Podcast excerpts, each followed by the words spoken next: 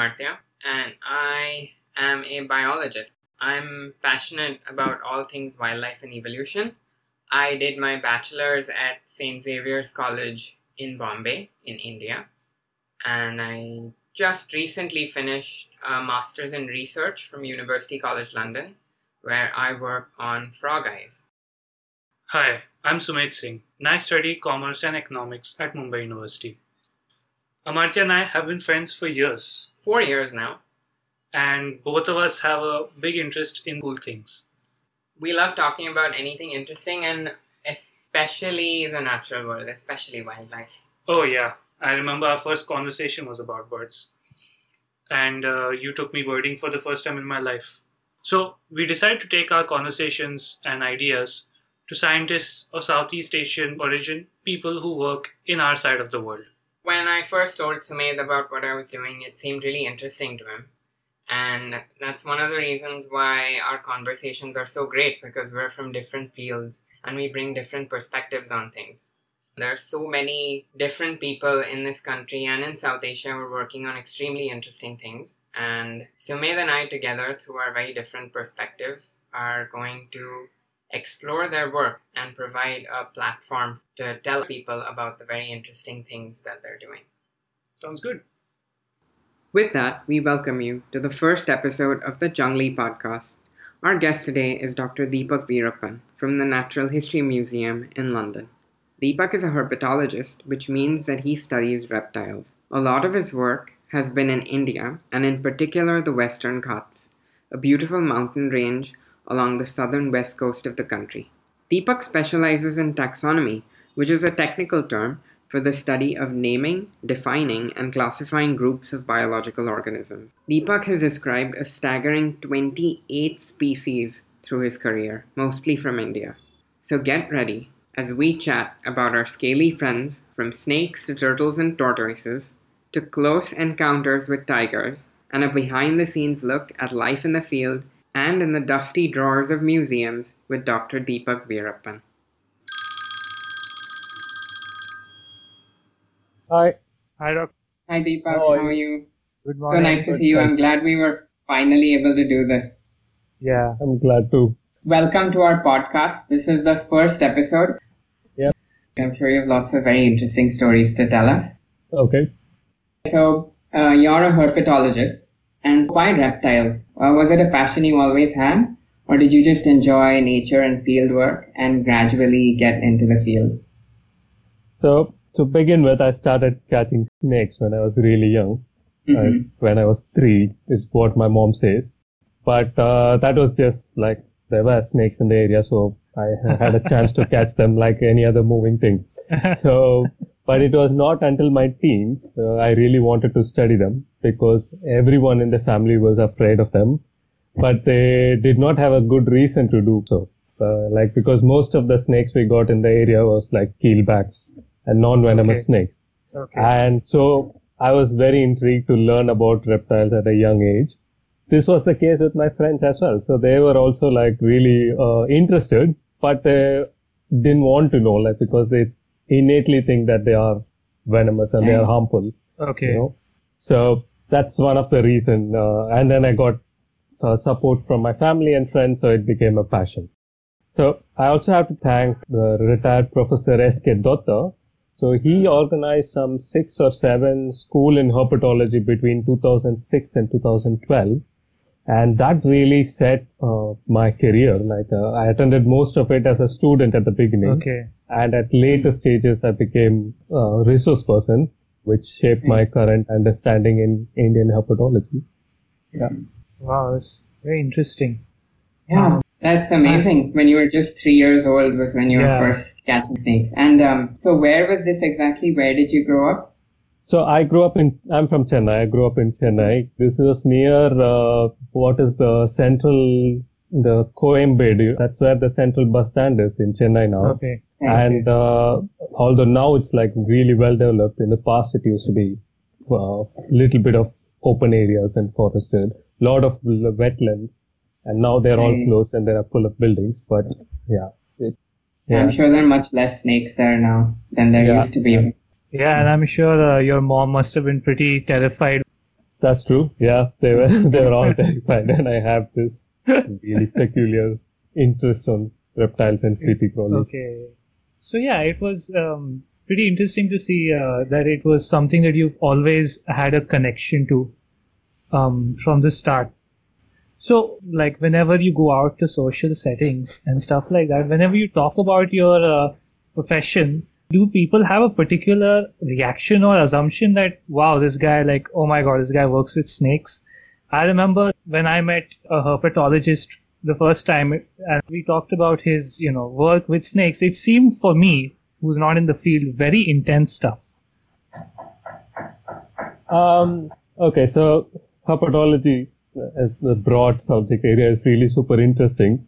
But then for non-scientists also, yes, it's a unique thing. But if you look at it in an evolutionary perspective, human Okay. beings, like other apes, have innate fear or curiosity towards snakes because they were our predators. And uh, so Yeah. so it's it's there innately, and peop many people are fascinated, many are curious. Some people are like really scared and they don't want to know at all. Yes. But then- yes. I think it's a 50-50. There are a lot of people who want to know about reptiles. So, and then I love talking about reptiles and my field story. So it it works great when I in a in a social conversation. Yeah, I can imagine. The perception is that they're very uh, dangerous creatures, and I think you really hit the nail on the head because when I think snakes, it's like a king cobra and, you know, somebody, you know, venomous, angry, slithering around and all of that. Yeah. But I also have to point out that it's also the media over the years. they have- Yes, they have yes. put so much fear in people, which has, yeah, I think amplified that fear. Uh, or- Yeah, yeah. I'm sure certain Hollywood movies have something to do with this, definitely. yeah. And Bollywood. Absolutely. Oh, yeah. The worst. So you have had snake catching experience pretty much your entire lifetime then. How does how does catching snakes really work? Of course, we should definitely say to our audience that no one should be catching snakes. We should just be appreciating them from a distance. But to research them, I'm sure you must have to catch them. So how does that work? Um, so you not always have to catch them depending on your study question. So in case you're doing behavioral studies on an aquatic snake, you're going to sit on the side of the pond and watch them most of the time.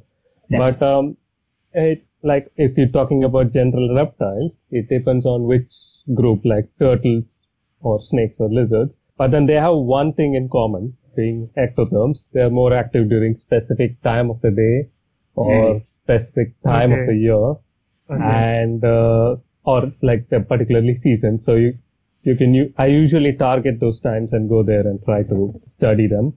So catching snakes and lizards needs a little bit of running around and teammates in the field. Okay. Easier to catch most of the diurnal species, which are often lying there sleeping like on a shore. So yeah, torch lights can be really useful to get the shine of the animal and then you can get eye shine. You can really rely on eye shine while spotting uh, animals at night.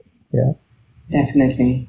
Yeah, that's very interesting. One would assume that snakes with their camouflage and all that would be tougher to spot at night. Could you clarify a little bit more when you go uh, during night? So you actually search them out with torches and you you use the what the reflection of their eyes. So for uh, yeah, for large snakes, you can definitely get a reflection of the eye. For most of the frogs, Okay. all the frogs, actually, most of the frogs, I guess you get uh, eye shine. Liz geckos also you get eye shine. They have a slightly reddish eye shine, but Okay. with practice you can spot them more. Snakes, on the other hand, uh, often diurnal snakes, they are sleeping high up in the branch. So if you Okay. have shining torch, the uh, ventral side of the scales are much Okay. more shinier. So when you flash the torch, you get a good rip. Okay. Is there a, a particular species or group that are more difficult to spot or catch? More difficult to spot. Or Like- generally in the field, whenever you're in the field, it's, for example, if it's a certain uh, species, it'll be tough to uh, observe or get a hold of them for whatever work you might be doing at the time. Okay, so some of the species in the Western Ghats particularly are really difficult to find. So coral snakes, for example, Okay. uh, there are not many records because of their habit. They're often slithering under leaf litter and very rarely they get out. So it's Okay. much more difficult to spot. But lately after social media uh, coming up, like you could see so many uh, snakes or coral snake pictures in the media. Okay. And it's probably because things have opened up. There's a lot more habitat degradation and animals are oh, don't okay. like they have to come out in Okay. open before they go into a hidden space. So that's for snakes. Uh, for turtles, so I studied this really interesting turtle in the Western Ghats called the cane turtle. And Okay. those turtles are, they look, they can fit in your palm, a small species, and they almost look like a leaf on a forest floor because they have a Wow. lot of uh, algal formation and lichen and all. Wow. So it's really, really difficult to spot them. So that, the first individual, for me, it took six months to spot the first individual. wow. Yeah. So, yeah, some of the species can be really, That Uh, they must have very impressive camouflage if it took you six months. Wow. yeah, yeah. So, coming out from that, so six months to find a turtle is definitely extremely physically and mentally challenging. I'm sure you were in an inaccessible forest at the time. So, uh, what would you say have been some of the most difficult conditions that you've had to deal with while you're on the field? Difficult conditions. So this field work, particularly now, I think you get network in most of the areas. So at that time, so we had to climb a small peak in order to get a little bit of network. So we used to do that once in a week to go call home. Uh, so connectivity was a problem earlier, but I don't think that's the case now.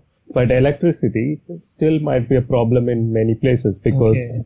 there's only one line connecting from the plains to the hills. And if something happens to that line and then you don't have network for Okay. two days, three days, there's no, there's no, uh, electricity for two, three days. So, which is not a big problem if you are doing a basic study where you don't need things to be charged. For Right. example, if it's a behavioral study, you just have your binacs, you walk out, take data, come back, that's Okay. cool. But if it is, like I was doing a telemetry study, so I constantly had to have extra batteries to rechargeable batteries and also that was slightly tricky to handle. But yeah, over the years of experience, uh, what I would say is one of the places I've worked, the Anamalai Hills, is one of the toughest place to work, mainly because not just this difficulties in technology, but it's also area with a lot of large mammals. And uh, we used to sample in late evenings for tortoises because the tortoise was active in the evenings. And uh, I often went out with two field assistants because there's one guy who's constantly on a lookout for large mammals, and the other two are searching for uh, turtles. So that was slightly difficult, but it, it's not as difficult as going on an expedition without uh, with just your supplies for weeks together. Uh, Right, but yeah, Okay. What large mammals would they be around the hills, and why would you um, why would you need to be on the lookout for them? So in uh, Anamalais, you do have elephants, you have tigers, Oh, you have wow. leopards, you the have boar is the sloth largest bears, and you have bovine uh, or cow in the world. They're taller than Michael Jordan and can weigh more than a ton. So Okay. okay. All of those Tiger. sound extremely dangerous when you're alone in the forest at night. yeah, yeah. So but then tigers, I've seen only three or four times in that landscape on food, but they often when you're walking in the forest, like my field assistants who are like really experienced, they'll say like, "Oh, it was right here, a few minutes ago, and it left." So they are very elusive animals in the Western Ghats, at least. They, you won't feel that they were there. But gaur and elephants, they'll often be right on the path. And evening time is cooler, so they are more active at that time, foraging or whatever. So if you bump into them by mistake, then yeah. And I'm sure they won't be scared of any other any animal they encounter because of their size. No, uh, some of the elephant troops, like it, Okay. it changes. I'm not an elephant expert, but certain parts where there's less human interference in the Western Okay. Parts where I work, my assistant used to tell, yeah, they are much more calmer, so they know that we are going and they'll move away Okay. Uh, they have a better That's really in- theory. that's really interesting. Could you tell us a little bit about the nature of your study with the tortoise that you were hunting down in the Anamalai Hills? Uh, so, so this was a project which was funded by the ministry at that time and uh, from Wildlife Institute of India. So the objective was to go find out anything about the ecology of the species because they were endemic to the mountains and it was 2006 and we didn't, we hardly knew anything about these species.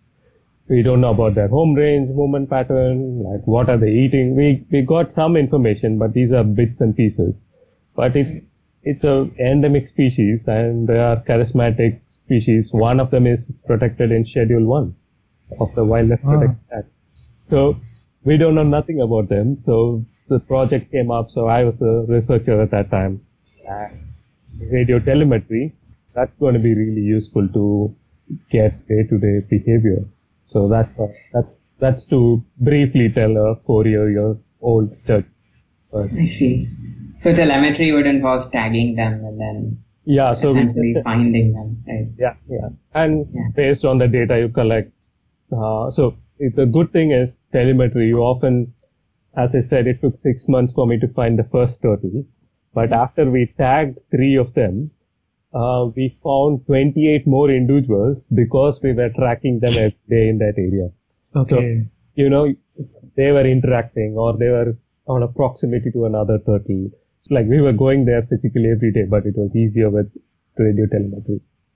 So when you say six months to find a turtle, that's pretty interesting.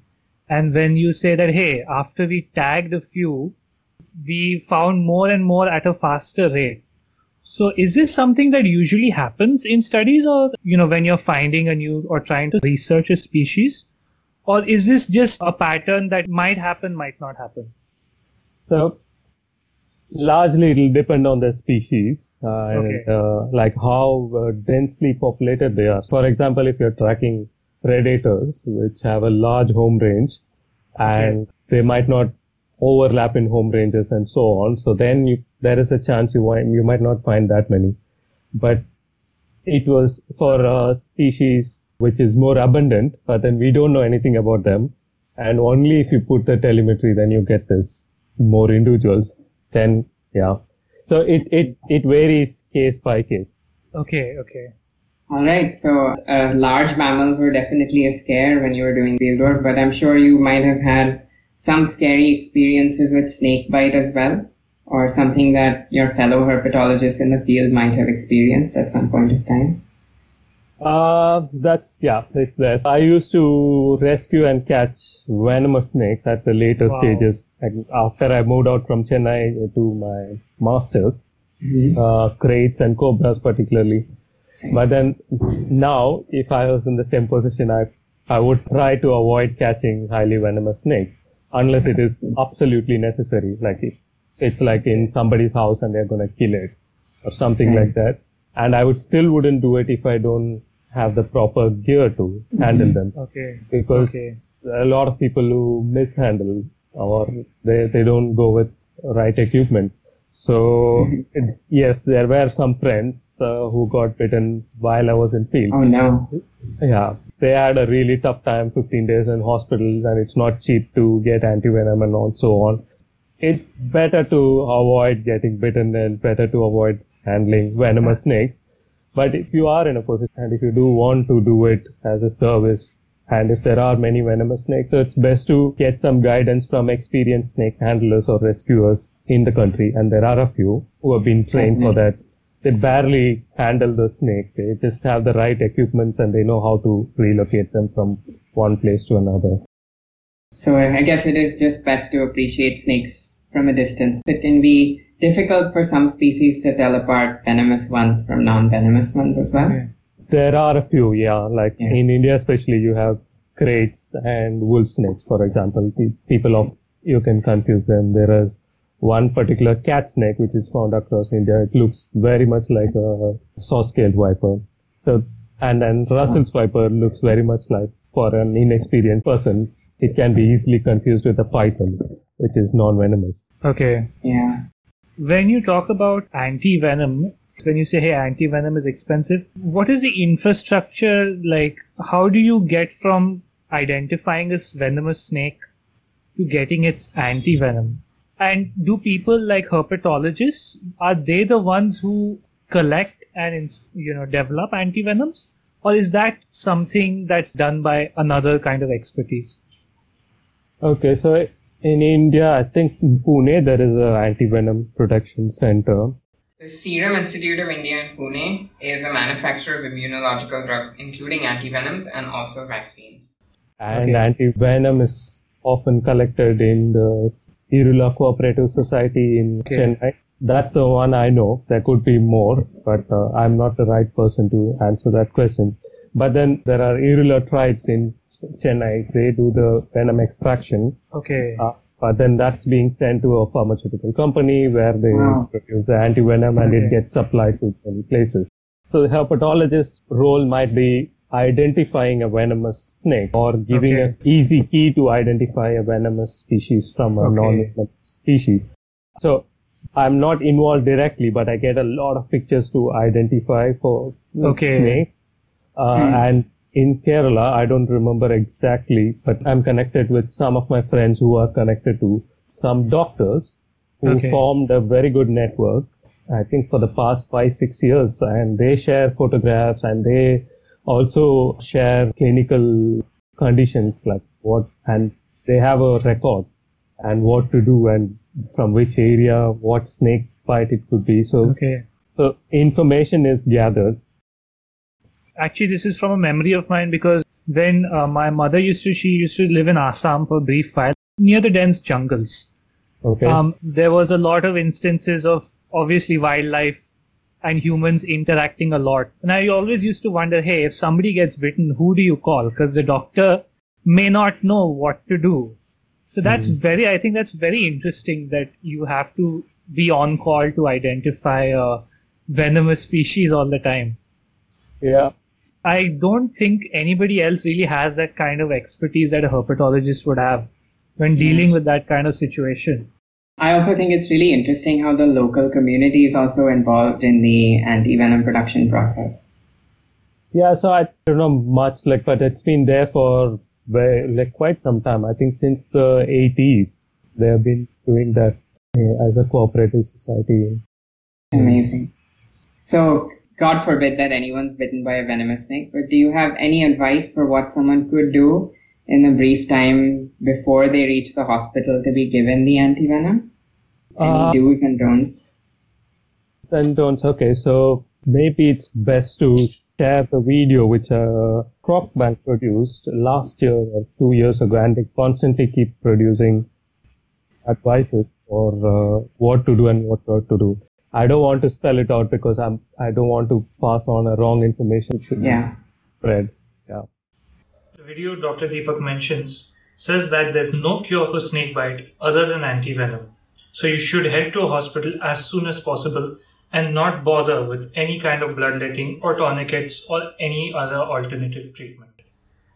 Uh, yeah, I'm sure there's so many misconceptions surrounding all of this.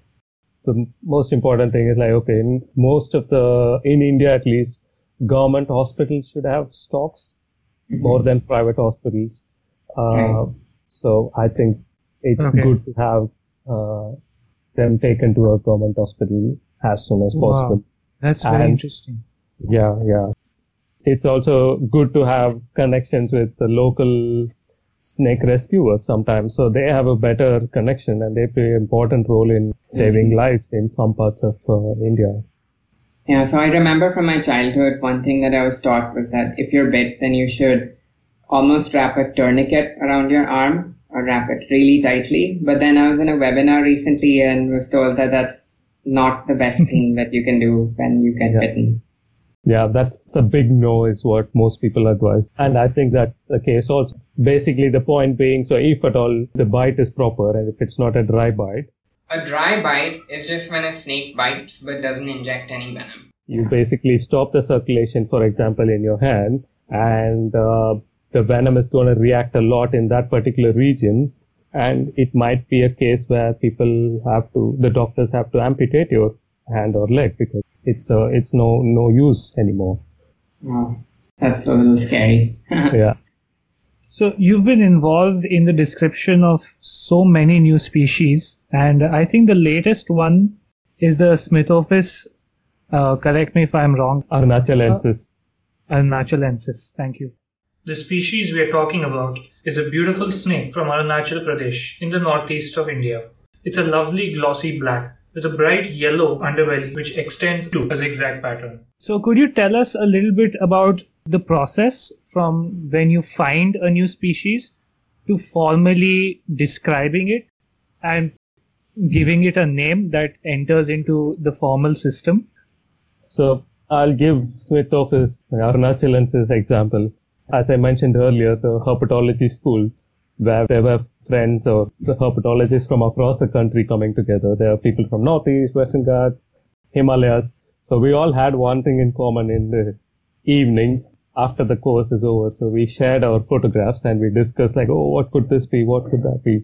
And this was during my PhD, our PhD times. And uh, we said, okay, this is probably different, but then we have to do a lot more work before we actually describe it. So it's a collective knowledge from various uh, collaborators and friends and researchers. For Smithophis arunachalensis, Abhijit, my friend who is in WI now, so he found the species during his PhD fieldwork and we knew it was different, but then he did not collect the tissue sample at that time. So this is Okay. way back 2004 5. But then we found other species in this genus, Smithophis, and we had DNA for that. So we did two different papers describing two different species, one from Western Ghats and one from Northeast, to get an understanding of this group first. After that only we could describe this species, which was lying there to be described for so many years. So it takes time and collaboration is key, uh, because there are some species some of the areas where the species is found might be like completely built up now. Like there are type localities in Chennai, there are type localities in the heart of Calcutta, where you don't see any forest anymore, any snakes anymore. But then, since we have a colonial history, historically, European museum collections have kept some of these specimens collected from those localities. Thankfully, Okay. some have precise locality. Okay. So if, okay. if you want to really work, do a proper work and describe a species, you do have to look at museum specimens and see how they are matching with what you newly acquired in a field, like how different they are and how uh, similar they are. And then, yeah, the whole process goes. It takes time, but with collective effort, it, I guess it takes less time to describe a species. And that's really fascinating because I'm sure when people think of finding new species, the only thing they probably think about is just going into the deep, dense forests and doing extensive field work for a long time. But then a huge part of it is also carefully browsing through all of the museum collections, hoping to find the correct specimen that you're looking for. So I think that's really interesting. Yeah. So apart from museum collection, another thing came up in my mind is like, okay, since the whole process of description has been going since the 1800s or early 1700s, uh, there are many herpetologists who have described species from Asia and really obscure literatures, which will be in old German or old Russian. There are cases where people go ahead, they got a specimen, oh, we sequenced it, this is A is different from B, so we describe it as a new species. And then there are some really serious European herpetologists who have all this literature piled up somewhere. So they go back and then they check and then they say, sorry, that's not a new species. Someone described this Oh no. 150 years ago. you just Wow. didn't do your homework properly. Very important to be thorough then. Yeah. Um, uh, how do you decide on a name for a species? Does it depend on who spots it first? Does it depend on the group? And uh, will we ever see a species named Deepak? Okay, so for the first question, so if you are an author, according to the ICZN, International Code for Zoological Nomenclature, you have the privilege to naming a species whatever or whomever you want. Like it could be a place, it could be a person, or it could be a character. I usually prefer naming a species after a unique character on that animal because it's really handy when someone goes in field, found a species A, and then they, you look for that character and you know, okay, that species is this. So it's easier, but it's not as easy all the time because many of them have similar characters, so you can miss species A with B. So the next thing I do is like describe them after a place, uh, like the locality type look at. So that's another thing which many scientists do as well.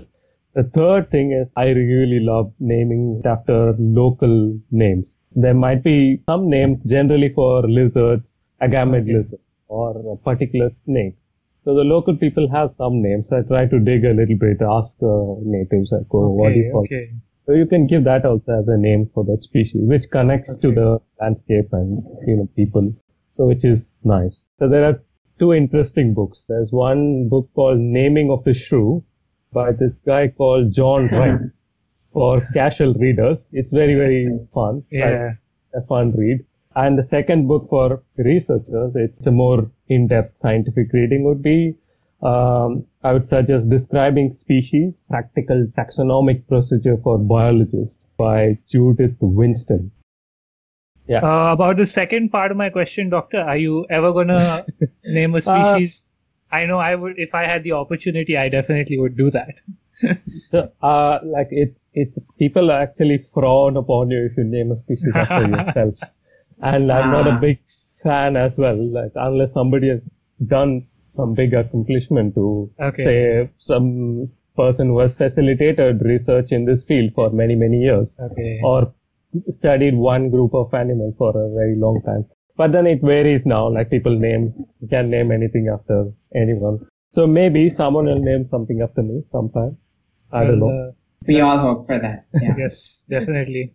You mentioned naming some of the species after the local names. I think that's a really lovely way to get the locals involved in species descriptions. Do you tell us a little more about how the locals and these reptiles interact? Because I'm sure many might be knowing about the species for some time before they're actually formally described. Oh yeah, so cane turtle, for example, like Sure. the most elusive species. So it was described in 1912 by Henderson, one of the British officials in that forest area at that time. So he described it from this place in Kerala in a forest called Kavalai. There are many tribes who live in the forest and they have a very long history in that landscape. They know that species on the back of the head because they are very colorful species. In one particular part of the forest, there are these tribes called Kadars and it's recorded properly and all that. They often bring these turtles when they go on local forests in the forest. They pick them up and they bring it home and give it to their kids to play. Wow. So, so they know the species. And in other areas, there are people like India, you have nomadic tribes in, across the country. There are so many hunter tribes. They know when I was growing up in Chennai, they used to come hunting cats in the streets, but they are often seasonal bird hunters. So they go hmm. trap birds in the wetlands. They know for each of the species they were hmm. hunting. In some places where people have lived in that landscape for a very long time, they ha- they know the species which they come across day to day. Okay. Amazing. So you mentioned compared to your childhood, there's a difference because of urbanization and development. Certain snake species have disappeared and now you have to look at the old records Yeah. to confirm them. So do you think that is a pattern that is happening around the country? Like the urbanizations driving away new species or undiscovered species? It's uh, hard to tell. Like empirical evidence, what we have is like, okay, there are some areas where I used to visit bird watching when I was like in college. And I know that it's surrounded by buildings now. I used to see so many pelicans and so on, but now it's like completely concrete structures. But then there's this tiny wetland left. These are species which we already knew, large birds, large mammals or Okay. or so on. So where people have some memory left of them. Oh, that animal was there. Black was, was there in this area. Cheetahs were there mm-hmm. in this area. So you, so people will know. But then small animals, nobody really bothers, right? So Right. they don't even know that something like that existed unless it is of some relevance, like a cobra. They'll say, oh, yeah, there used to be cobra in this area, not anymore. I have a feeling that there are some areas in the country where there could be species which have disappeared even before we could formally describe to science. But then it, you can't generalize it for the whole country, but there could be pockets in which this is, this has happened. It, it's very, very much possible. Yeah. Okay. Yeah, I'm sure that taxonomy and describing new species in that way can really help conservation. One of the things, the turtle project I did was directly linked with conservation because one of my thesis chapters was a conservation action plan for uh, the Travancore tortoise. And then we also did one for cane turtle. So we had two conservation action plans submitted to the forest department to take some initiative how to protect these species or make sure of their long-term survival. But later research I did is largely systematics and taxonomy. Although it, it's not directly conservation, one thing to remember is by describing and popularizing diversity to mainstream media and general public, you're making more awareness about an area and the importance of an area and the diversity in that area. So that way it does connect a little bit. But then we also provide locality information, whatever is available at that time to us. And I also contribute to the IUCN assessments, which happen every four five years. So they make broader conservation action plans for a species. So if it's a range restricted species, if it's a point endemic and uh, area is also threatened. The IUCN here is the International Union for the Conservation of Nature. When Deepak mentions a point endemic, he's talking about species which consist of a single population found at that location alone. So these are like couple of criteria. They use many other criteria, but these are the most important ones, and then they put them under a okay. threatened category. But if it is a species which is found across dry areas of Maharashtra, for example, or West Bengal, then we know that okay, it is widespread, and there are construction happening everywhere, but then it's so widespread and the population is not very low. It's high density species, so they will be okay for some time. So, I see. Yeah. This might be a little cliche question, but the pandemic, huh. how how has it? I know how has it uh, has it changed the way you work? Has it changed any of your plans for field work? Yeah. So sorry for the downer. That's okay, but like everyone else, these days it's filled with uncertainties, and you can't really plan field work or travel to museums. Uh, okay. It's very frustrating. However, on the bright side, I got plenty of time inside the house. So put, and we managed to put together many manuscripts which were pending for okay. a long time. Otherwise, I would be traveling and getting more information while this might be moving in a slower pace. So okay. collectively, collaborators back in India and here, everyone is under lockdown and they're like, okay, let's try and finish at least few of the manuscripts. So we have to finish. I also get plenty of reviews during the okay. pandemic, a lot of requests. So often, some of them I turn down, but more often I'm like, I will review it. So it keeps me busy. Another slightly more cliched question. What would you say would be most rewarding and also the most annoying parts of the research process? Okay, so the most annoying one is sometimes months or a couple of years, we get convinced that uh, we have identified one character to describe a species morphologically. Like if it's a cryptic species especially, then you're like, oh great, we found this. And then one day you request someone uh, who's in a museum elsewhere, a collaborator or a friend or a curator, please check this character and they send you photos and it breaks down that pattern. Oh no. it's like you could have described this. And then we have to start it with a clean to go back to other characters. Like, oh. Yeah. So that is the annoying part rewarding part is when uh, in an academic perspective when senior academic or established scientists they are appreciating your work then it's good. And sometimes because uh, charismatic species some areas get protection. Uh, so you popularize you describe a species from like a last remnant forest patch for example somewhere in india or other country and then you popularize it in media and some local initiative happens, like a forest officer gets interested and he said, oh, okay, I'm going to give better protection to this landscape. So that's really, really rewarding because it's like, happening. Okay. Uh, could you elaborate what role does the Forest Service play in relation to the work you do? Basically, thanks to them for, Okay. for all the work we do, I guess. As being one of the most populous country, it's really hard to manage forest areas because there's a lot of constant pressure for natural resources, uh, Yeah. be it uh, animal grazing or small time lopping of forest. Strength is small. They there are really dedicated officers across the country and they are doing a really good job in protecting these. Like some people, they might be thinking, oh, it's a really small patch of forest. Like, why does it matter? But no, that's the only thing remnant in that particular landscape. And if people Okay. are, like if officers are taking initiative, it makes a huge difference. Okay. Do you have a favorite species that you like to observe or I'm sure one of the ones you must have discovered also must be close to your heart. I don't know, like earlier I used to have my favorite. Like I often Okay. say like king cobra is my favorite. Okay. Uh, but I've seen only a few in the Western Ghats Okay. and they are often not very aggressive. Yeah, but then they are big and they're charismatic and in Yeah. some areas people hear them at the same time. It's not like they're ready to go and attack, like hack them and kill Okay. them. They just stand and watch them. So that's like my all-time favorite species in the Western Ghats. I Okay. wouldn't say the same for the ones in Orissa or, Okay. or West Bengal because they are really aggressive is what some of my herpetologist friends in that Wow. region say. because they, they are in the drier area Okay. and uh, also they occur in grasslands in some bits, forest and grasslands. Apparently they can raise their hood much higher.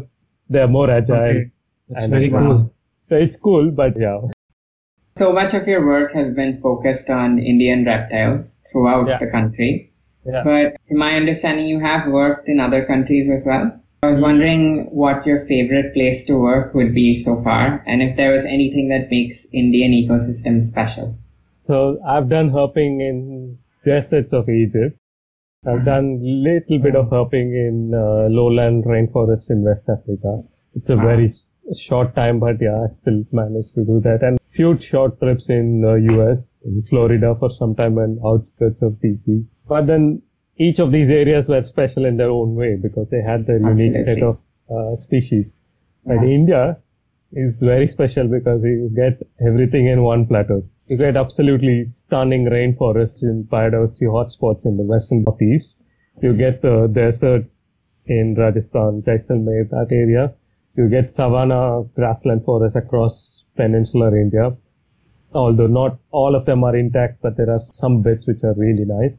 And then you have the temperate region in the Himalayas. So you get them all there if you want to do field work. But my favorite one, of course, is always the Western Ghats. Particularly, I love the southern Western Ghats and the drier plains adjoining the, the rain shadowed areas. They're really beautiful landscape. And it's also a culturally mm. diverse region, plus the Yeah. food is great. So, That's always a big plus. Yeah. So now, one final question. If you had any advice for people who are aspiring to be herpetologists or people who are starting off their career, One of the things I would always jump for an opportunity if there is a course happening conducted by eminent herpetologists anywhere in the country, then I would sign up for it and then try to learn Okay. first. So that is one. And also there's so much systems to study across India. And there's herpetology, as you know, is like a huge, it encompasses so many subject areas. So it's not just taxonomy and describing species. There's more to herpetology than just that. So, and India is like a great place to study herbs. So you can pick one of the areas I mentioned. You go to the Ghats or you go to the deserts, you pick it, but then there's so much subjects you can study, not just uh, taxonomy and uh, describing species. So that's, that's one of the things I Okay. Well, thank you so much for talking to us. I have learned a huge amount from you today, and that was extremely fun. You're welcome, and I'm really happy to uh, talk about herbs, and especially Indian herbs. I wish Thank you you. much success with any of the research that you're doing. And you. All right. Bye, Deepak. Thank Take you. Bye. Bye, doctor. Bye. Bye. Well, that was incredible. Um, I want to go out and look for some snakes now. Yeah, I can't wait until I can teach my children to catch snakes. When they're three years old. Yes. Yeah, please, we welcome all kinds of feedback. And thank you for listening. For pictures of all the snakes, reptiles, and other fun animals that Deepak talked about, as well as some more detailed information about them with relevant references, head over to the description. Also, a huge, huge thanks to Dr. Natalie Cooper at the NHM for coming up with the idea for this whole thing. We cannot thank you enough. Also, to keep up with Dr. Veerappan, learn more about his research, and see some extremely cool photos of reptiles and amphibians, follow him on Twitter at Deepak Veerappan and on Instagram at Acutotyphlops. Yes, that is a kind of snake. See you soon.